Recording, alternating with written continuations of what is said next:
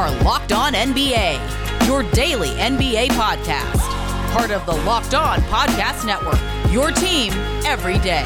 What's up, and welcome to another Monday edition of Locked On NBA, the biggest stories with the local experts. I'm your Monday host, Jackson Gatlin, also host of Locked On Rockets right here on the Locked On Podcast Network. Today, we'll be chatting with Adam Armbrecht from Locked On Nets to discuss the impact of Kevin Durant's injury for the Brooklyn Nets and the adjustments for Kyrie Irving, Ben Simmons, and the rest of the Nets supporting cast without KD in the lineup over these next few weeks. Then we chat with David Ramil from Locked On Heat about why the Miami Heat have struggled compared to the success that they had last season, plus the uncertain future of Kyle Lowry and whether or not he makes it past the trade deadline. Lastly, we catch up with Joe Mullinax from Locked On Grizzlies. The Memphis Grizzlies are riding a nine game winning streak behind some insane play from Ja Morant. But are the Grizzlies getting the respect that they deserve as true contenders? As always, appreciate you for making Locked on NBA your first listen each and every day. Free and available on all podcast platforms, including YouTube. Just go to YouTube, search Locked on NBA. Now, today's episode is also brought to you by Prize Picks. First time users can receive a 100% instant deposit match up to $100 with promo code Locked On. That's prizepicks.com, promo code Locked On. Joining us now is Adam Armbrecht from Locked On Nets. You can find wherever you listen to your podcast. Just search Locked On Nets. Also available on YouTube. Now, Adam, Nets 27, 15, number two in the Eastern Conference. But man, just when it felt like everything was coming together for this Nets team, and you suffer the the setback of a Kevin Durant injury, now this team going to be without KD for at least a, a couple more weeks here. I do want to know the specific timetable at hand, but just just how difficult is it for this team to lose KD right when it really did feel like everything was starting to kind of coalesce? Yeah, I think, and thank you for having me on, Jackson. Um, I think that it's difficult from the standpoint of you felt like you were on this run, that everything was in place, right? And you're getting this continuity. There's a lot of new players around Kevin Durant and Kyrie Irving this year, and everything else has been put to the side. No off the court issues, no nonsense, just basketball. So him suffering the injury at this point was frustrating. And at the same time, you look at it and you say it was a two week reevaluation. It's going to be at least a month before he gets himself back out there on the court. You combine that with the long layoff that you get around the All Star break. Listen, there's worse times to suffer an injury like this that doesn't seem like it's going to impact the long term outlook this season for the Nets. And the other thing is that when you look at this roster, it's just far better constructed this year than it was a year ago, ironically, around the same time when Kevin Durant had an injury to be able to sustain, to be able to get through this stretch and they've built up a nice bit of equity here, as you mentioned, being second in the East right now and having a solid record. How do guys like like Kyrie Irving and Ben Simmons need to kind of adjust their games in the absence of KD and even even beyond those two guys, just the rest of the roster? How do guys step up because filling the void that KD leaves is not exactly an easy task. This is not what you call a one to one. Just replace Kevin Durant, insert other guy, right? you do Yuta Watanabe, give me 38 minutes and really take over ball games.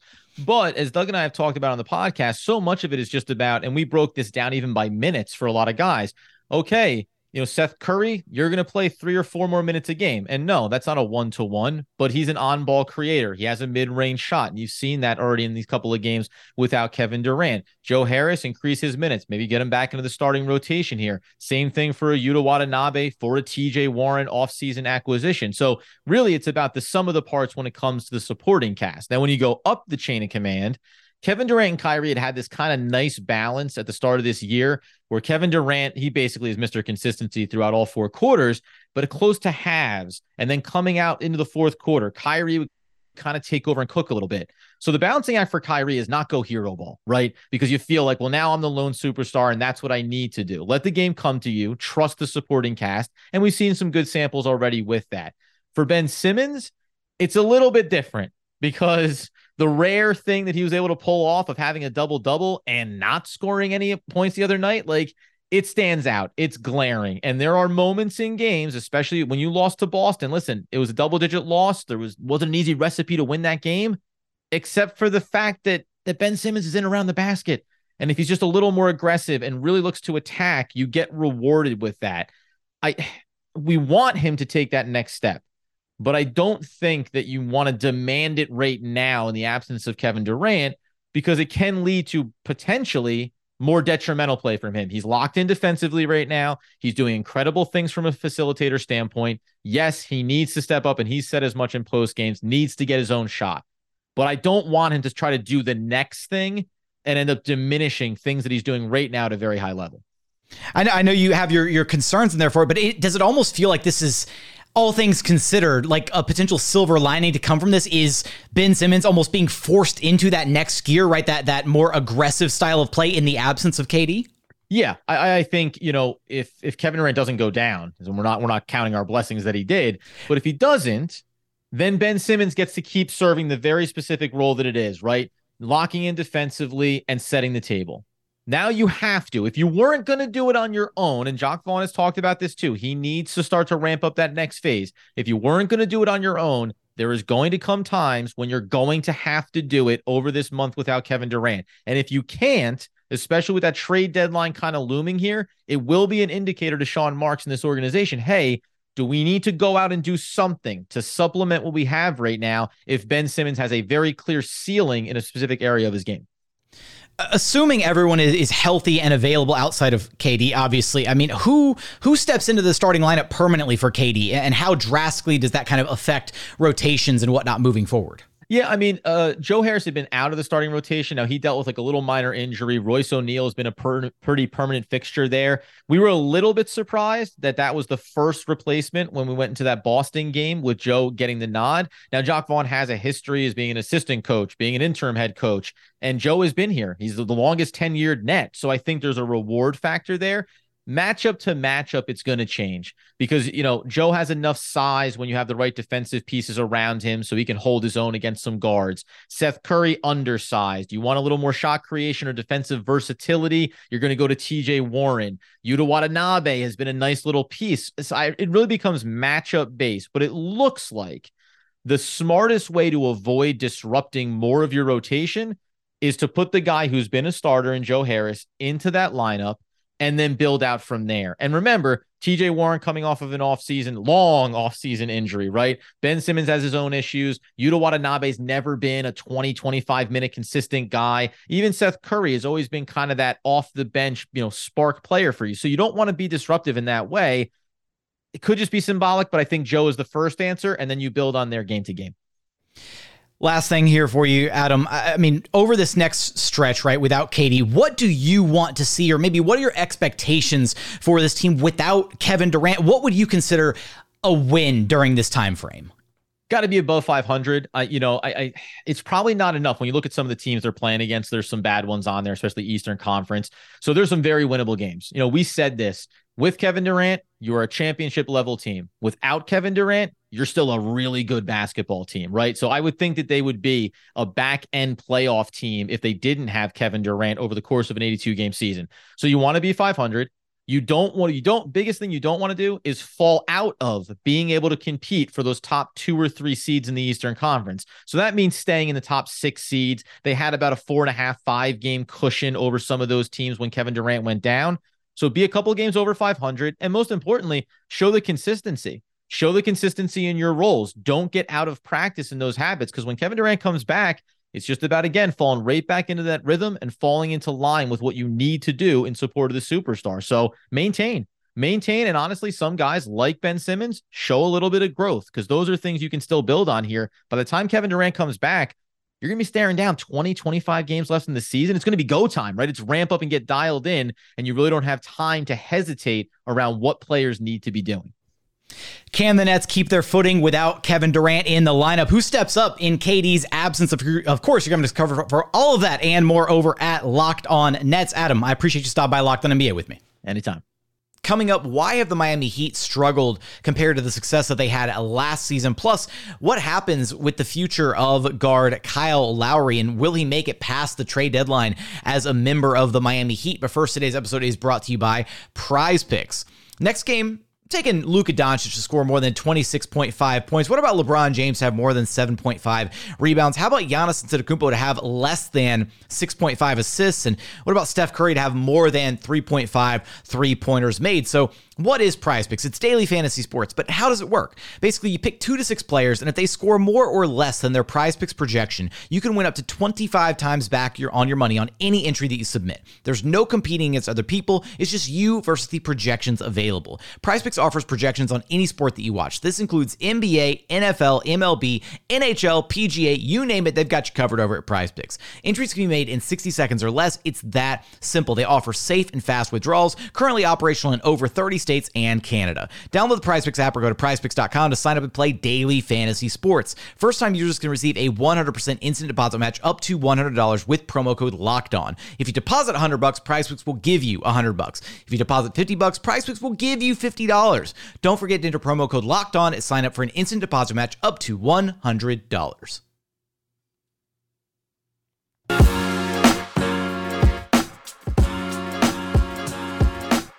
And continuing on here at Locked On NBA Monday. As always, appreciate you making Locked On NBA your first listen each and every day, free and available on all podcast platforms, including YouTube. Joining us now is David Ramil from Locked On Heat. You can find wherever you listen to your podcast. Just search Locked On Heat as well as searching Locked On Heat on YouTube. David, the Miami Heat this season are in a very different spot than they were last season, right? I mean, you you look at them now; they're 24 and 20, seventh seed in the Eastern Conference, a far cry from where they were last season. But uh, when you look at the numbers, 23rd uh, in in offense, eighth in defense, slipping a little bit defensively from last year. They were fourth in defense, but then the offensive slippage, especially from from 12th last season to 23rd this season. Let's start there. I mean, why have the Heat slipped so much offensively from last year to this year? It's specifically the three point shot. Last year, they were tops in the league and knocking it down. This year, not so much. They haven't gotten that kind of steady production, and it's kind of been inexplicable. It's not like it's a completely different cast of characters out there. They just haven't been able to shoot the ball as effectively. Max Strus has been in and out of the starting lineup. Caleb Martin's been okay as a three point shooter. A lot of that falls on Kyle Lowry. He's been struggling for the three point shot mightily, and I think he's been the biggest factor in that regard. Aside from that, no PJ Tucker, as you recall, he started off the season last year being tops in the league in three point accuracy. This year, no Tucker, not that, not the same level of three point shooting as we had last year. And that's just been the, the, the tale of it, basically. Uh, aside from that, nothing really changing in terms of their overall offense. They haven't changed personnel significantly, they haven't changed their uh, way of attacking the basket or anything like that. They just haven't been able to knock down the three point shot as easily as they did last year. You know, I'm glad you bring up Kyle Lowry there because I, I you know, what's curious to me is the Heat this season are actually seven and one without Lowry in the lineup. I mean, is it a stretch to say that the Heat might actually be playing better basketball without Kyle Lowry out there? They play differently out there. And I think it's still a, a, matter of when Lowry's out there, he's been struggling. And I'm not sure if it's because of age, although that's probably the main factor. He may be injured. We don't really get much in terms of updates from either Kyle, who's largely unavailable to media here in South Florida, and he is somewhat crusty about dealing with reporters. So that's just the reality of who he is. And Heat PR hasn't been very open about whether or not he's dealing with anything. Of course, we know about personal issues that kept him in and out of the lineup last year. Those have cropped up this season as well. I'm not sure if, if you could go so far as to say they play better, but they do play differently. They attack the basket more. They have more speed, especially with the resurgence of Victor Oladipo, who I'm sure we'll talk about. Kyle, because he hasn't been knocking down the shot as well, and because he just can't get to the rim, he just does not have that superior burst at this point in his career. Is just not very effective out there. So that's basically what it boils down to.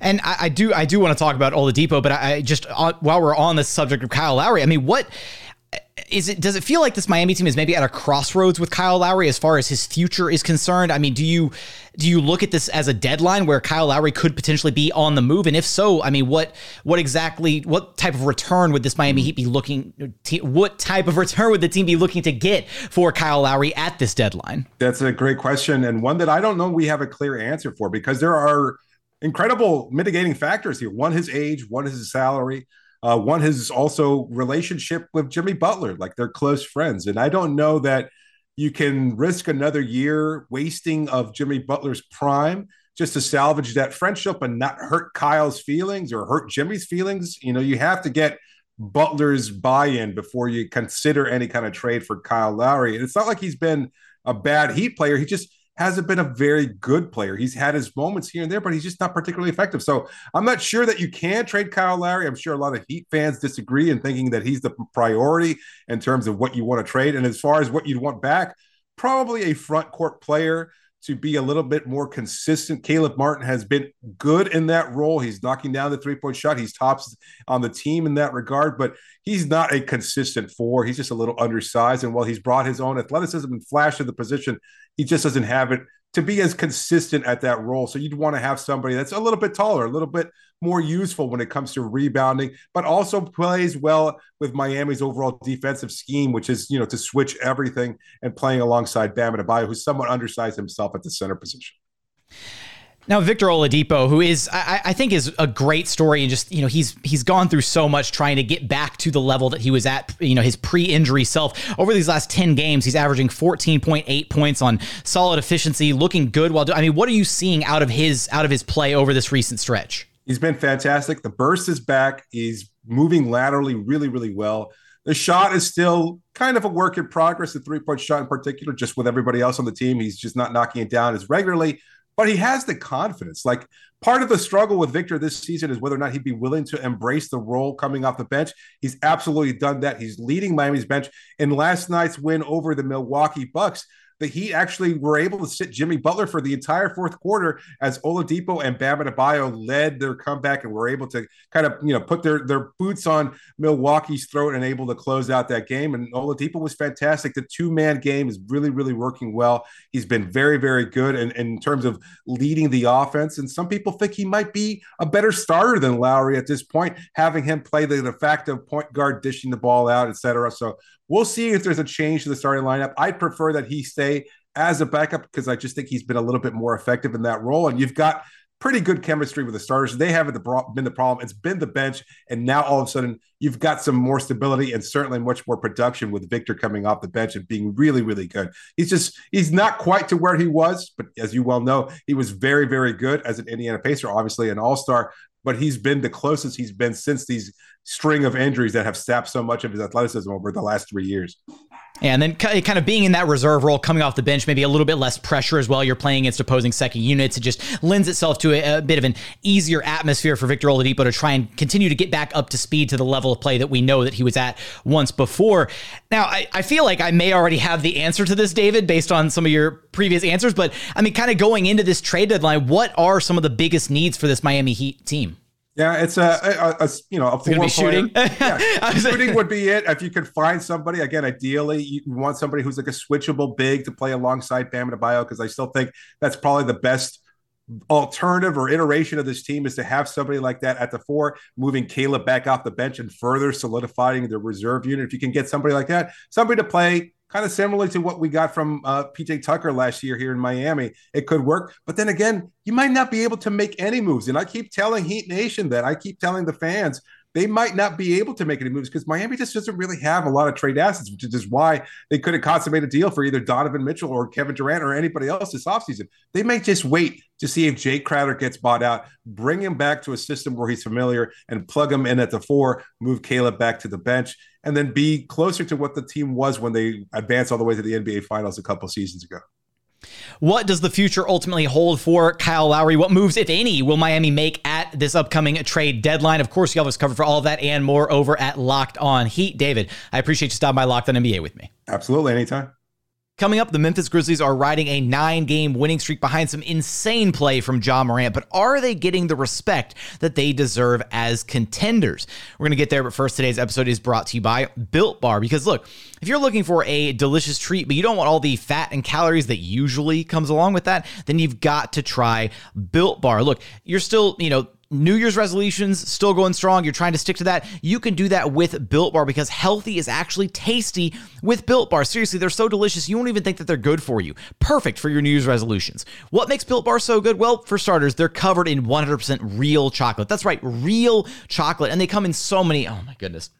They come in so many incredible flavors churro, peanut butter brownie, coconut almond, raspberry, strawberry, cookies and cream, salted caramel. The list goes on and on and on. My personal favorite's the coconut brownie chunk, but you really can't go wrong with a single bar on their menu. Every single bar is low cal, low sugar, high protein, high fiber. Amazing if you're on a keto diet. Amazing if you're trying to cut back a little bit, lose a little bit of weight, stick to those New Year's resolutions. You can check them out. Just go to built.com and use promo code locked on 15 to get 15% off your very next order of the best tasting protein bars on the market. Again, that's promo code locked on 15 for 15% off at built.com.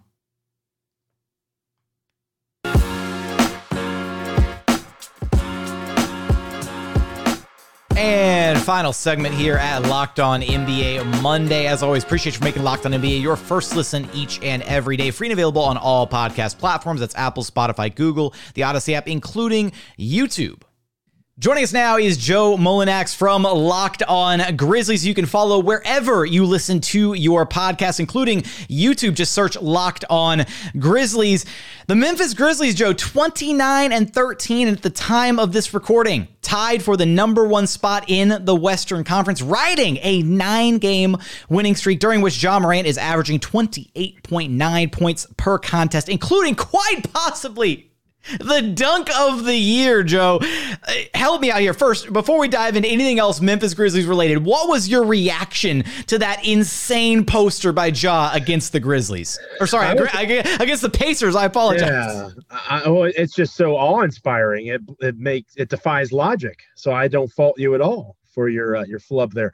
Um, I was out to dinner with my wife, so I'm going to be honest. I had to catch that game on delay but my phone started buzzing as your phone tends to do when you get messages and notifications and you know they're like you got to see it you got to i was like what are these people talking about? And you know it you know the nba account looked like a fan account like oh my god they dunk of the year and you you watch it and it's it's pretty remarkable. And i i this is going to sound very snobbish of me and i try not to do that as someone that follows the memphis grizzlies as i have as long as i have over a decade now doing this kind of work. Um I'm not surprised anymore. Like th- this dude would have done this to Kevin Love or other guys that he's tried to dunk on and he's just missed. Um, he is the amazing is no longer shocking. Uh, it's amazing to watch what he has done in such a short time period with his NBA career. He is must see TV every time he steps on the court. Uh, Luka Doncic is having a better season. I'm not going to argue MVP and all that sort of stuff. You can argue for maybe a few other guys in front of Ja that way. He's in the top 10 players in the National Basketball Association comfortably. The numbers back it up as you outlined. And when it comes to like wanting to watch somebody play, no offense to anybody else, I don't know how you put anybody other than Ja Morant number one because of what he did to the Indiana Pacers and the fact he could do it against anyone at any given time.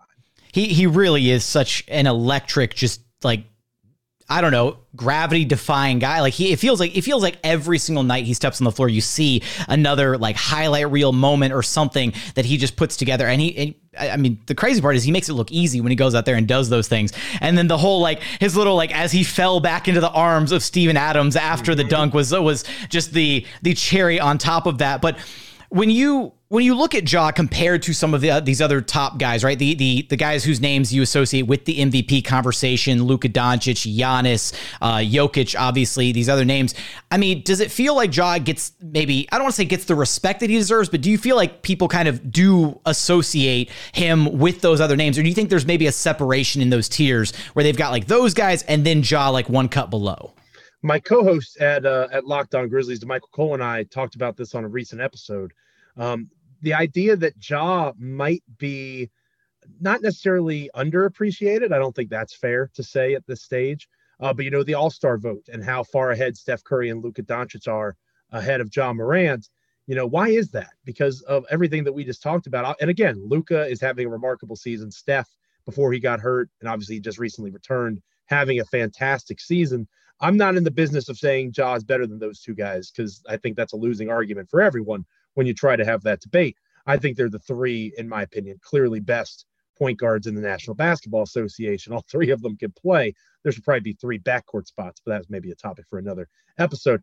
Um, I think that it is it's understandable to not include him among the Jokic's of the world and others, but it's important to understand just how important Morant is to these Grizzlies. Jaren Jackson Jr., extremely valuable, best two way player on the team. Although Morant had a highlight block in that game that uh, we, we also aren't talking about the, the way he essentially his head was above the rim blocking that shot. But I digress.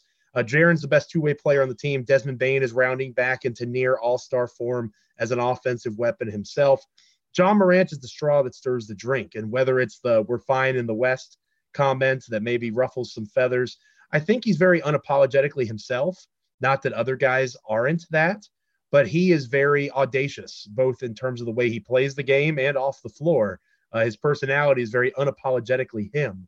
And I think that perhaps folks uh, don't appreciate that as much as uh, as the other players that maybe don't talk in that way. So credit to Morant, he backs up his talk, but that doesn't mean that you're going to be beloved in NBA circles when it comes to these year-end awards.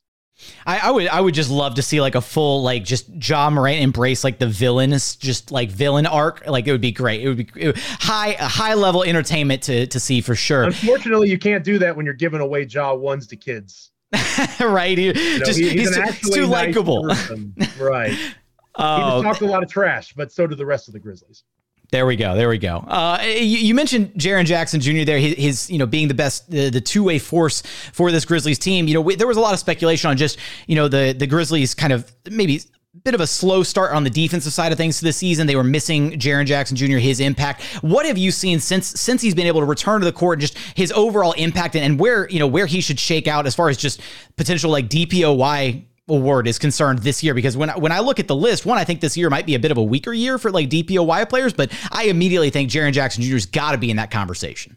He's an eater of worlds, is what he is, and I. You know, as impressive as Ja Morant is dunking the basketball, and obviously you as a host here on our network, you appreciate good basketball. Watch Jaren Jackson Jr. play defense, and you will see that he is very clearly the defensive player of the year. No offense to Claxton and Brooklyn. I know he's having a great season. Obviously, Brook Lopez and the Bucks are a very strong defensive team, and Lopez is kind of having, you know, again, I'm an old hat Grizzlies guy. Lopez is kind of having a Marc Gasol esque defensive player of the year season when Gasol won it uh, almost a decade ago now. Um, I think that Jaren Jackson Jr. is very clearly the best defensive player in the National Basketball Association. The Grizzlies' defense is eight points better when he's on the floor per cleaning the glass. He is just phenomenal in terms of block percentage. There's nobody really close to him. He was hovering around 6% the last I looked, which is just an ungodly number. Um, he is just a, a dominant, dominant force in terms of how he impacts the game. He plays passing lanes. He has elite ability to get up off the ground after a first leap. So he times a block with his left hand on one end, and the ball gets recovered by an opponent on the other side, and then he blocks it with the opposite hand, with his right hand.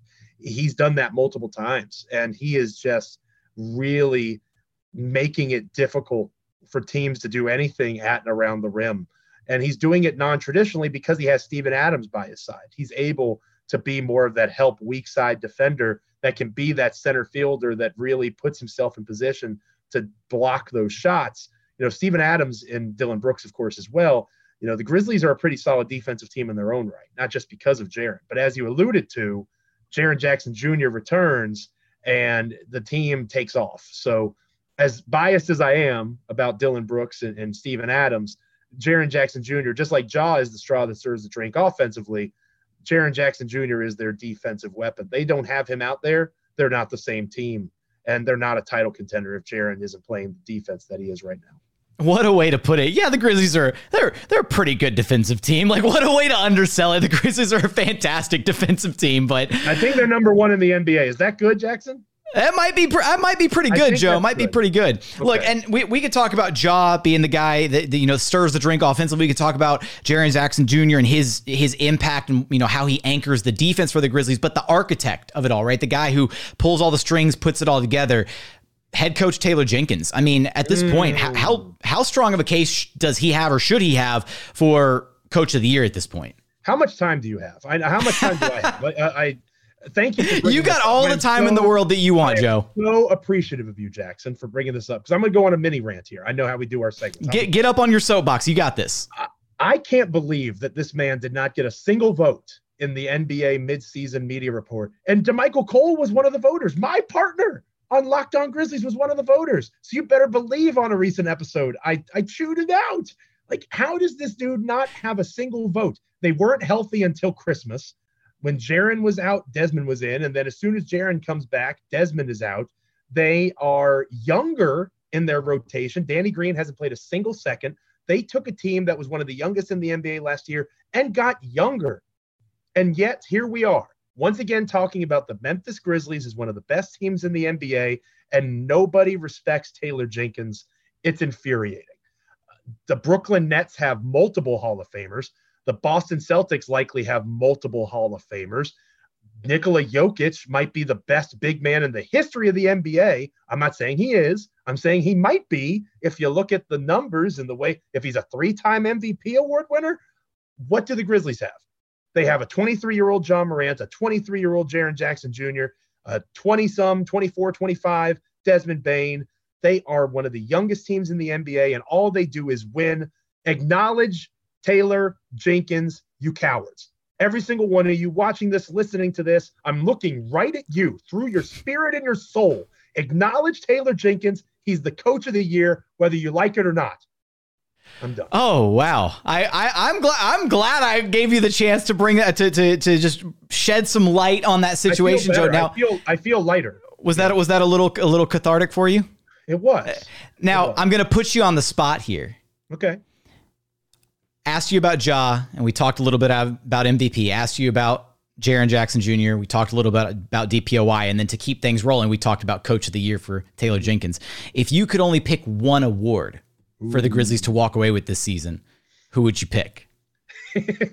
Ironically, I just went on that rant, and I'm not going to say Taylor Jenkins. Uh, if I had to pick one, in terms of who I think truly deserves it, again, I can't argue against Luka Doncic and what he's doing in Dallas. I can't argue what Steph was doing before he got hurt. I try to be unbiased in my Grizzlies dome.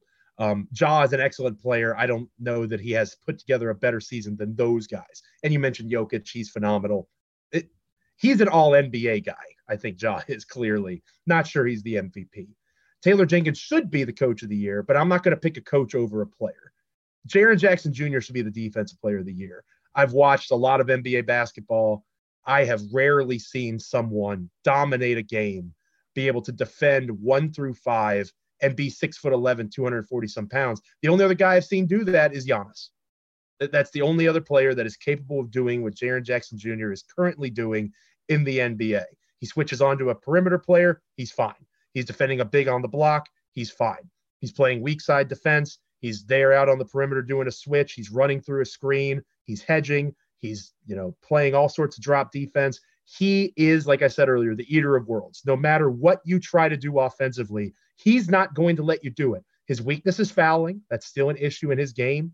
Uh, he had a slow stretch when they were one and four around the holidays, uh, where he got in foul trouble again, and that was one of the major reasons they had issues. Was he was in foul trouble, but he's gotten right in that way. And like I said, no disrespect to Claxton, there's plenty of good Bridges in Phoenix and Smart in Boston, obviously, the reigning winner. Uh, Jaren Jackson Jr. is the best defensive player in the NBA, and it would be a shame if he doesn't win that award. Can the Memphis Grizzlies continue their dominance this season? What awards will they walk away with by season's end? Of course, you're going to have us covered for all of that and more over at Locked On Grizzlies. Joe, I appreciate you stopping by Locked On NBA with me. Thank you for having me. Sorry for yelling at your listeners.